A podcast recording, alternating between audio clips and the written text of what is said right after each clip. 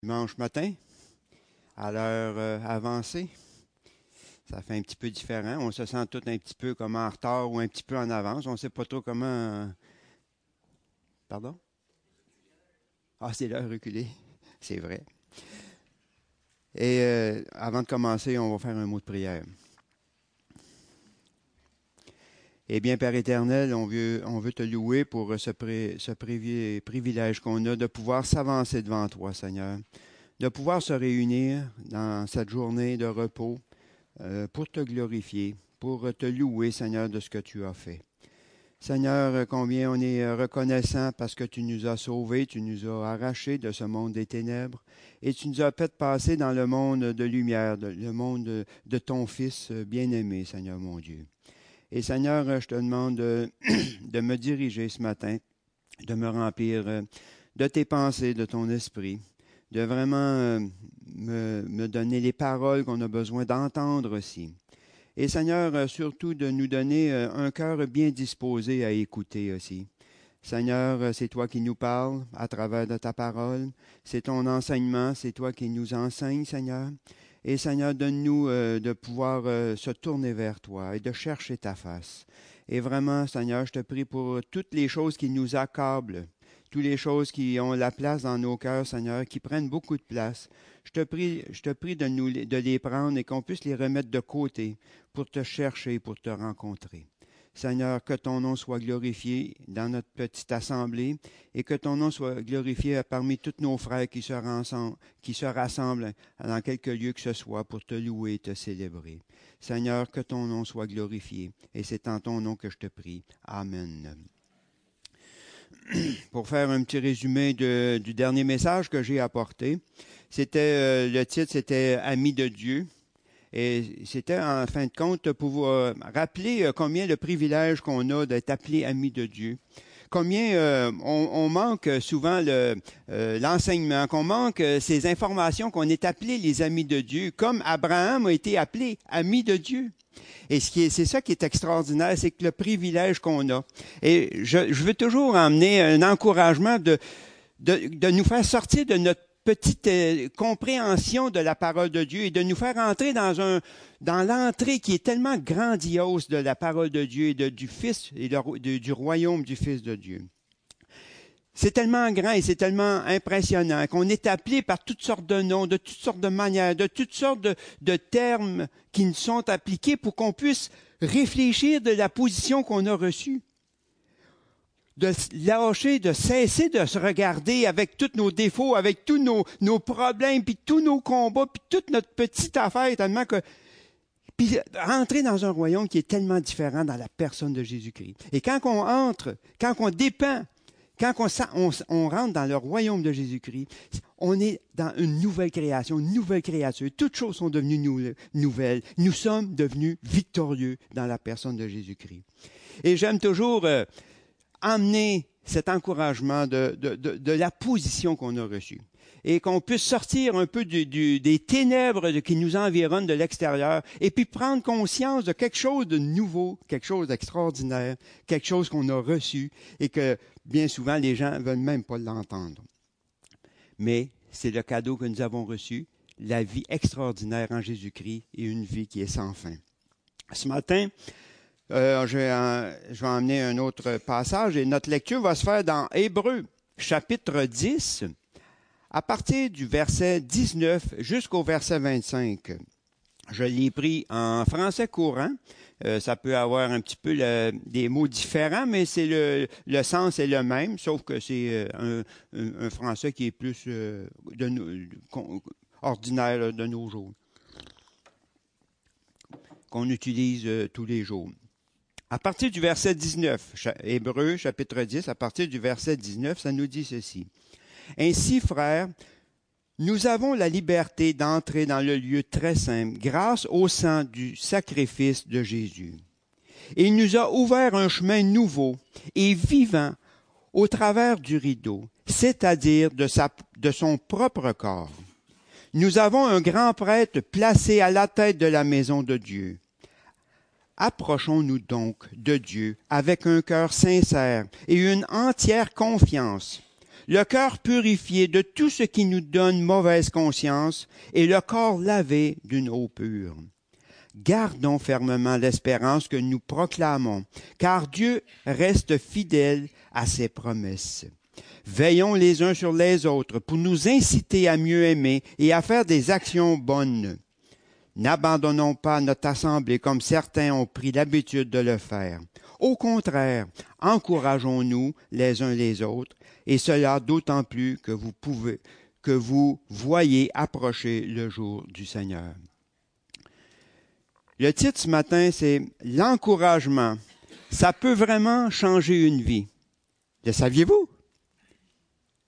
L'encouragement, ça peut vraiment changer une vie. Et c'est ça qui est mon titre ce matin. C'est un message, j'ai eu beaucoup de difficultés à préparer parce que ça me touchait à des points particuliers dans notre vie. On a chacun notre histoire, hein, puis des fois, il y a des choses qui nous rappellent des points difficiles, des points faciles, mais là, c'est ça qui fait la beauté de la chose. C'est ça qui fait qu'on est des personnes vivantes, vraies, authentiques, parce qu'on a chacun notre expérience, chacun notre bagage, et qui nous emmène à avoir une vie différente et pleine d'émotions et de sentiments et tout. Et c'est ça qui fait la beauté de la chose. Vous arrive-t-il parfois de murmurer une chanson ou fredonner un air qui vous rappelle un endroit secret?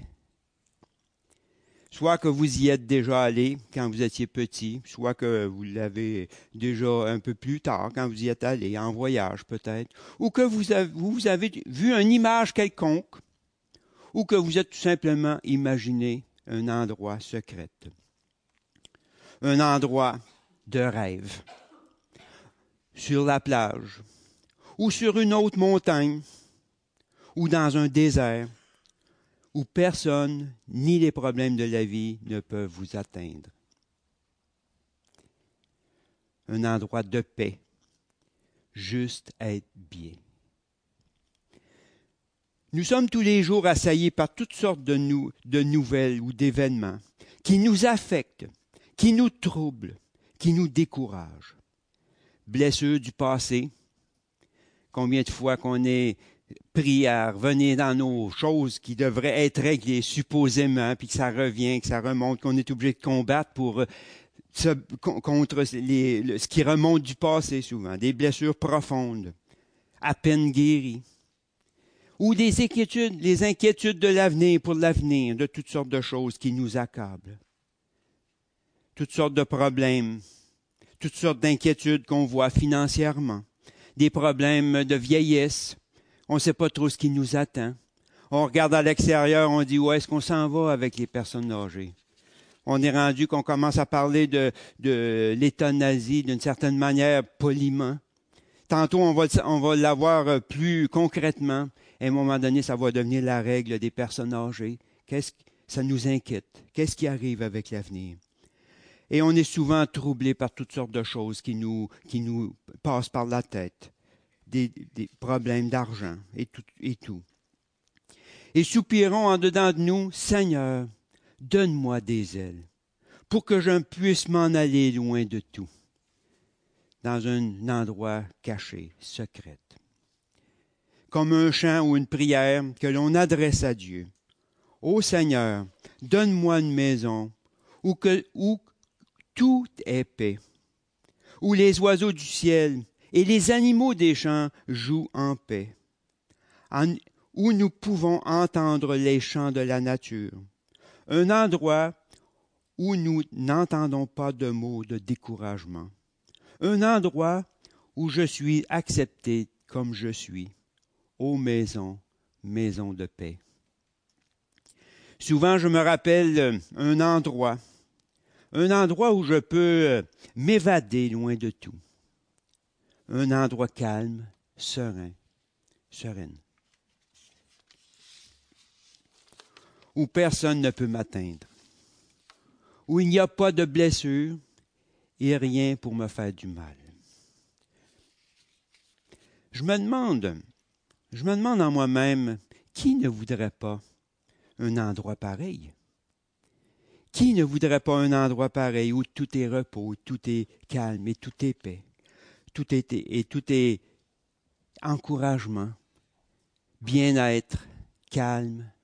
Je me demande s'il y en a vraiment qui ne désirent pas ça. Malheureusement, un endroit pareil, cela ne peut être qu'imagination. C'est beaucoup trop beau pour être vrai. Vivre continuellement dans une maison sur la plage, maison de paix où le ciel est toujours clair comme le cristal, loin de tout, c'est sûrement un rêve. J'ai cherché le mot, qu'est-ce que ça voulait dire le mot encouragement, la définition. Et j'ai commencé par chercher découragement. Comme ça, on commence par le bon sens et on va finir par le sens plus positif. Si nous cherchons dans le dictionnaire le verbe « décourager », ça nous dit ceci. Nous y trouvons privés de courage, démoralisés, ôter l'envie, le désir de faire. Ôter l'envie, le désir de faire et aussi ôter l'envie de continuer. Le découragement, abattement, affaiblissement, découragement, dépression, ennui, épuisement, relâchement. Et le contraire du mot « décourager » est « encourager ». La parole et acte qui encouragent, exhortation, incitation, soutien, stimuler, inspirer le courage, donner l'esprit de l'espérance, aider. Et quand nous tournons autour de ce mot de encourager, ça tourne autour du mot enthousiasme. C'est la première pensée qui nous vient. Quand on est encouragé, en général, on est assez enthousiaste. On voit des gens qui sont encouragés, ils sont enthousiastes de faire quelque chose, le travail, leur vie quotidienne. Ils ont quand même beaucoup d'enthousiasme. Et c'est le mot qui revient le plus, qui est rattaché au mot « encourager ». La racine du mot grec pour enthousiasme est « anthéos ». C'est assez impressionnant de voir ce mot, qui veut dire « pousser Dieu en quelqu'un ou quelque chose ». Parce que voyez-vous, Dieu, dans le mot en grec, c'est « théo ». Et quand on parle d'enthousiasme, c'est pousser Dieu en quelqu'un ou en quelque chose. Il est vrai aussi pour le mot « encourager », qui veut dire aussi pousser le courage en quelqu'un. Quand on veut encourager quelqu'un, c'est qu'on prend une partie de notre courage et on le pousse en quelqu'un. Ça s'appelle « encourager ». Voyez-vous, on ne peut pas pousser le courage en quelqu'un quand on est nous-mêmes découragés. On ne peut pas donner ce que l'on n'a pas. Mais encourager quelqu'un, c'est pousser le courage en quelqu'un. Nous côtoyons tous les jours, sans le savoir, des gens qui ont vraiment besoin d'être encouragés. Je n'ai pas besoin de vous enseigner là-dessus comment aujourd'hui la vie est difficile. Et combien les gens ont besoin d'être encouragés. Pas simplement dans l'Église, mais dans tout notre entourage, les gens ont vraiment besoin d'être encouragés. On a tous vécu près de gens qui se sont suicidés. On le voit. J'ai vécu près d'un de mes oncles qui s'est suicidé. On voyait les signes avant-coureur que c'était pour arriver. On le savait, on savait pas comment, personne ne savait comment faire, mais on voyait qu'il y avait des signes qui étaient évidents d'une personne qui était vraiment découragée, il avait perdu courage en tout. Et en dernier, il avait même plus le courage de garder la vie, qui s'était suicidé. Alors, il y a des cas qui sont faciles à détecter quand on voit des gens qui montrent des signes. Mais beaucoup de gens qui se suicident, qui ne montrent même pas des signes. Et pourtant, il y a des gens que nous avons vécu tout près. Il y a des gens qui passent tout près de nous, ils sont probablement sur le point de se suicider ou se préparent à le faire, parce qu'ils ne montrent aucun signe. On le voit, on l'a vu récemment par des personnes qui nous sont proches. D'autres qui passent des temps très difficiles qui sont près de nous. des temps très difficiles et qu'on ne le sait même pas, qui ont besoin d'être encouragés. Des gens qui vivent des situations difficiles, des gens dans l'Église qui vivent des situations difficiles, qui ont besoin d'être encouragés, d'être renouvelés, d'être fortifiés. Et nous-mêmes, combien de fois on a besoin d'être encouragés, d'être renouvelés, d'être fortifiés? Qui de nous, à un moment ou un autre, n'a pas besoin d'être encouragé? Je me rappelle dans des temps de vie de l'Église où combien j'ai été découragé.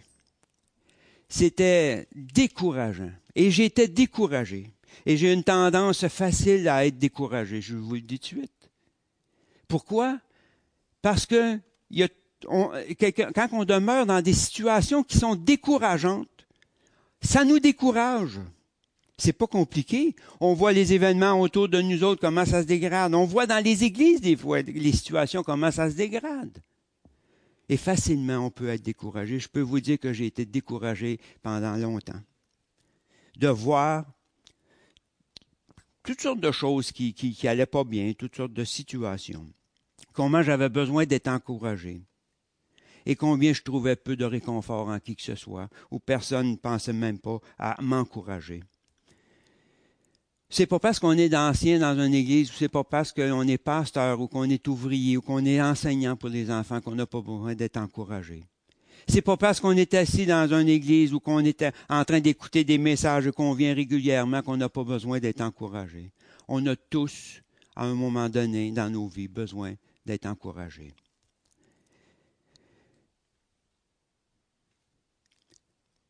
Savez-vous que Dieu nous demande de s'encourager les uns les autres?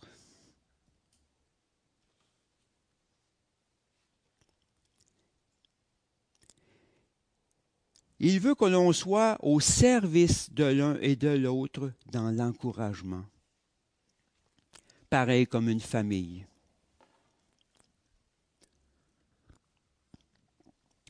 Je dis bien pareil comme une famille, parce qu'une famille, ça devrait être la place qu'on trouve le plus d'encouragement. Hein? On voit ça dans une famille, hein?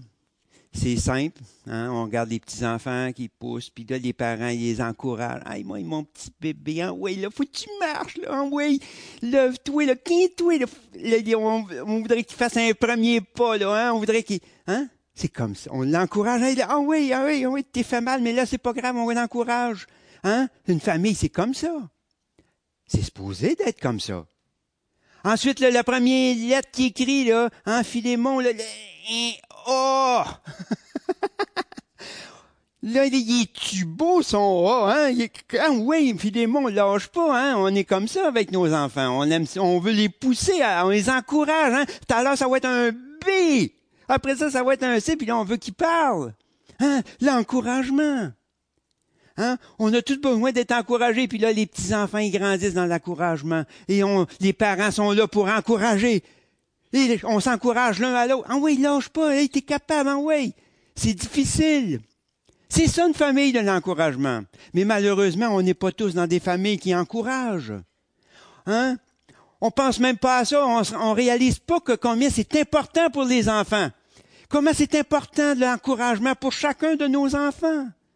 « Ah ouais, lâche pas, continue. »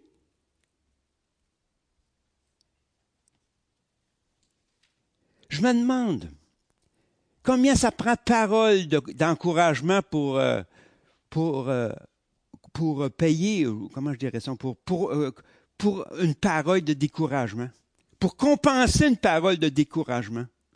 Comment ça prend de paroles d'encouragement après pour compenser une parole de découragement? Avez-vous déjà réalisé ça?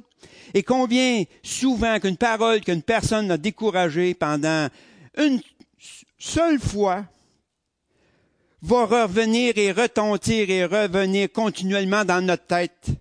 Combien ça prend de paroles encourageantes pour payer ou pour compenser la parole de découragement? Et combien de fois on donne des paroles de découragement? Dans nos familles. On a eu des paroles de découragement dans nos familles. On ne sait pas trop qu'est-ce que c'est que l'encouragement dans nos familles, dans certains cas. Il n'y a jamais eu ça, ils ne savent même pas qu'est-ce que c'est. on arrive dans une vie d'église. Le Seigneur nous demande de s'encourager mutuellement. Pareil comme une famille, on doit apprendre à s'encourager les uns les autres. Comment marcher, comment continuer, comment avancer dans la marche avec le Seigneur, comment persévérer à prier, à continuer, malgré tout le monde, comment le monde est contre et comment on a de l'opposition à l'extérieur. « Ah ouais, mon petit gars, continue. Ah ouais, ma petite fille, continue. » Si la famille de Dieu manque à ce commandement, les gens vont aller le chercher n'importe où ailleurs. Si dans l'Église, on n'est pas une Église qui encourage, les gens vont aller chercher ailleurs, n'importe où.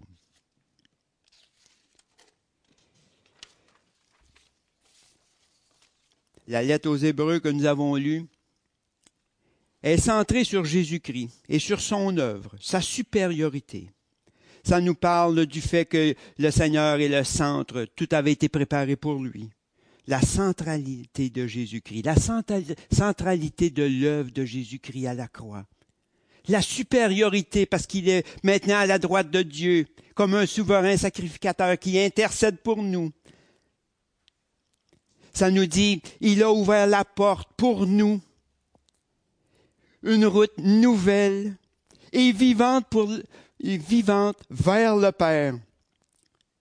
L'évangélisation, la vie de croyant, la position qu'on a reçue, il a ouvert pour nous une route nouvelle et vivante vers le Père, qu'il est ouverte, qui a ouvert pour nous. On n'a pas besoin de passer par une autre personne pour présenter notre cause. Nous avons un souverain sacrificateur qui est à la droite de Dieu, qui intercède pour nous. Nous n'avons pas besoin de réciter une formule magique non plus. Hein? Genre Ali Baba, allez, ouvre-toi, sésame, ouvre-toi. Hein? La porte est continuellement ouverte. Nous avons cet endroit que nous pouvons aller continuellement. Sans fin, tout le temps. On n'a pas besoin non plus de la gagner, cette place. En espérant qu'il nous ouvre, faire des bonnes œuvres, aller à l'église, aller faire ci, aller faire ça, là, maintenant je suis correct, j'ai une possibilité de pouvoir me présenter devant Dieu. Non. C'est gratuit, le Seigneur l'a fait par son sang, il a ouvert la porte, le voile déchiré. Maintenant, nous avons une libre entrée dans le sanctuaire. Hébreux chapitre 10 au verset 19, il nous dit « Ainsi, frères, nous avons la liberté d'entrer dans le lieu très saint, grâce au sang du sacrifice de Jésus. Il nous a ouvert un chemin nouveau et vivant à travers du rideau, c'est-à-dire de son propre corps. Nous avons un grand prêtre placé à la tête de la maison de Dieu. » Le point est ceci. Donc, si nous avons l'assurance de pouvoir entrer dans le lieu très saint, et puisque nous avons Christ, notre grand prêtre, empressons-nous donc d'entrer. Empressons-nous donc que ça nous dit de « allons auprès de Dieu ». Et ensuite, ça continue dans Hébreux, chapitre 22 et 23. Et quand nous lisons à partir de ce texte et que nous continuons dans 22 et 23, c'est comme trois commandements qui suivent après ça cet appel, qui nous dit dans le verset 22, « Approchons-nous donc de Dieu avec un cœur sincère et une entière confiance, le cœur purifié de tout ce qui donne mauvaise conscience et le corps lavé, d'une eau pure. » Verset 23. « Gardons fermement l'espérance que nous proclamons, car Dieu reste fidèle à ses promesses. » Le commandement qui nous est adressé ici, c'est de s'approcher et de tenir bon. C'est pas compliqué. Gardons fermement cette position. S'approcher de Dieu, entrer dans la porte qui nous est ouverte par le sang de Jésus-Christ et de tenir bon. Voyez-vous, le diable sait que l'on peut rentrer on a un accès nouvel, on a une place auprès de Dieu. Et il sait qu'on peut y demeurer, mais son désir, c'est que nous n'y allions pas. L'ordre qui nous est donné, c'est de tenir bon. Il va y avoir de l'opposition, il va y avoir de la pression, il va y avoir toutes sortes de choses qui vont vous essayer de vous nuire pour garder cette position, de vous tenir à cet endroit. Mais tenez bon. Empressez-vous d'entrer et tenez bon. C'est le premier ordre qui nous est donné. Le deuxième, c'est au verset 24 que ça nous dit. « Veillons donc les uns sur les autres pour nous inciter à mieux aimer et à faire des actions bonnes. » Ici, il ne nous parle pas simplement d'une suggestion. Il ne parle pas tout simplement pour combler un vide, pour essayer de combler des phrases qui manquent dans son texte. Là. Ou bien tout simplement d'y jeter un œil rapide. Hein? On lit la Bible, là. Hein? Oui, je l'ai lu. L'autre fois, me semble que j'ai lu ça dans ma Bible. Là. C'est pas là le sens du texte qui nous est apporté. Ce n'est pas la pensée du texte.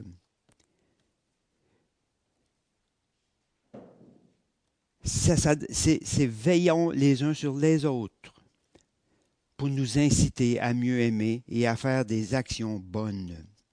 Le troisième commandement, c'est au verset 25. « N'abandonnons pas notre assemblée comme certains ont pris l'habitude de le faire. » Au contraire, encourageons-nous les uns les autres. Et cela d'autant plus que vous voyez approcher le jour du Seigneur. Je vais vous dire quelque chose. C'est impossible de stimuler quelqu'un à aimer ou à faire de bonnes actions, à faire des bonnes actions si nous ne sommes pas dans son entourage. C'est bien difficile de stimuler quelqu'un quand il n'est pas là.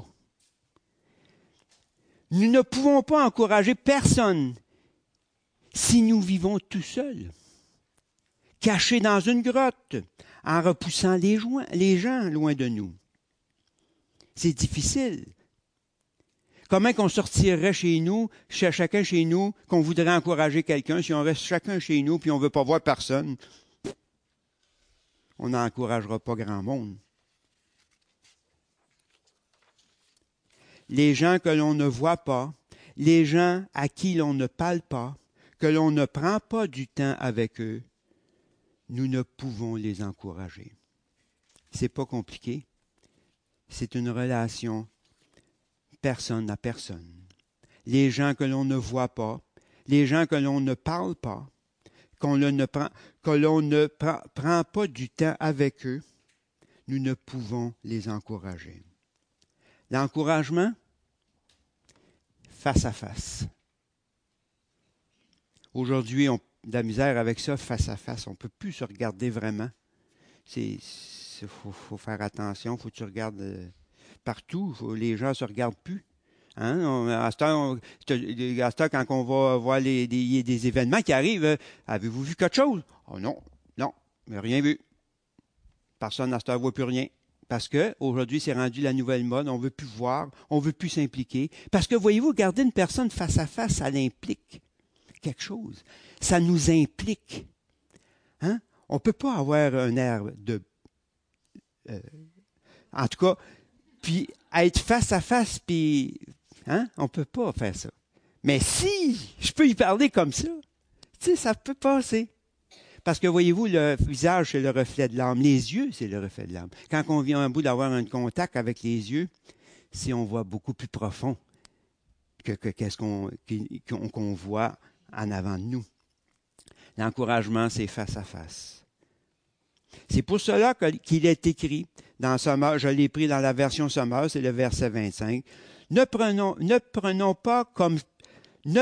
pas comme certains l'habitude de délaisser nos réunions.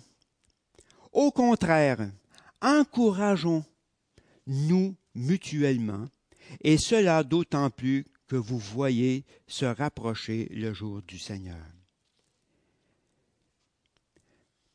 L'exhortation ici ne s'adresse pas simplement à quelques personnes de l'Assemblée. Hein, aux pasteurs, aux anciens, aux enseignants, aux diacres. Ça s'adresse à toutes les gens de l'Assemblée. à toutes les gens qui entendent, qui lisent la parole de Dieu. Le Seigneur demande de s'encourager les uns les autres. L'encouragement ne s'arrête pas simplement à pourvoir aux besoins du jour. Hein? On pense souvent que l'encouragement, c'est « je vais y aider aujourd'hui, là. Après ça, je vais me laver les mains puis je vais m'en débarrasser. » Hein? On a un peu cette tendance-là. Hein? On aide en espérant qu'elle ne reviendra plus nous le demander. Hein? C'est, je vais y en donner. Mais là, si ça vient régulièrement, là, c'est pas pareil. Mais le Seigneur ne nous appelle pas à simplement aider pour une journée. Il nous appelle à aider constamment, tout le temps, à s'encourager. Il ne parle pas simplement des besoins du jour quotidien, mais il parle aussi des besoins à long terme. D'autant plus que vous voyez approcher le jour du Seigneur. Qu'est-ce que ça veut dire? Vous savez pourquoi? Parce que nous allons trouver la réponse dans 2 Timothée 3 au verset 1, quand c'est Paul qui parle à Timothée et qui lui dit ceci. « Rappelle-toi bien ceci, dans les derniers jours, il y aura des jours difficiles. » 2 Timothée 3, 1, Paul parle à Timothée. « Rappelle-toi bien ceci. Dans les derniers jours, dans les derniers temps, il y aura des jours difficiles. » La King James traduit ce mot par « des jours périlleux ». Et périlleux, c'est un mot qui est assez intéressant que Paul utilise parce que ça veut dire aussi des jours troubles. Des jours troubles. Et j'ai cherché en français, mais en anglais, ça dit ça va être des jours sauvages. Hein? Puis je trouvais ça assez intéressant qu'il y ait cette traduction-là. C'est des jours qui vont être sauvages.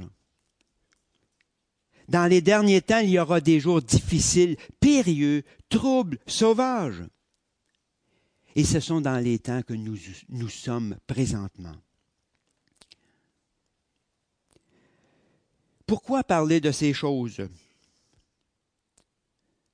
Parce que nous sommes au temps où nous avons besoin le plus d'encouragement. Vous, moi, toutes les gens autour de nous, tous les frères et sœurs dans le Seigneur, on a besoin d'être encouragés, d'être fortifiés, d'être renouvelés. Ça me faisait penser un peu au premier, un peu dans le sens que quand on parlait de les temps sauvages, quand les premiers colons ont commencé à s'établir dans le Canada, hein? On entend ça des histoires, des beaux récits, hein, le premier colon, Louis Hébert, Marie Rollet sont venus s'installer tranquilles dans une petite maison sur le bord du fleuve. Et patati, ils ont fait un petit jardin, ils ont fait hein? Ah, c'est-tu beau, rien qu'un peu. Mais voyez-vous, c'était une terre sauvage. C'était une terre où il y avait des défis. C'était une terre difficile. Il y avait de la confrontation, du découragement, du difficile. Hein, on voit les colons souvent qui ont parti pour aller coloniser une terre, comment c'était difficile. On s'encourageait, hein? Lâche pas, continue, hein? Ça sera pas facile, les hivers sont durs. Les temps sont difficiles, défricher la terre, là, c'est difficile. Il y avait les Indiens, il y avait toutes sortes de pressions, les maladies et tout. Aucune ressource. Les gens avaient besoin d'être encouragés. Pareil à ce que nous sommes aujourd'hui. Aujourd'hui, on est dans des terrains, une terre hostile. Ça nous est dit que nous sommes sur une terre étrangère, que ça va être difficile. Ça va être tellement difficile qu'on va avoir besoin d'être encouragé et d'être supporté, chacun de nous. Et dans des endroits faciles, à être facilement menacés et découragés. Paul fait référence à ce genre de situation dans les derniers temps, les temps où nous vivons maintenant.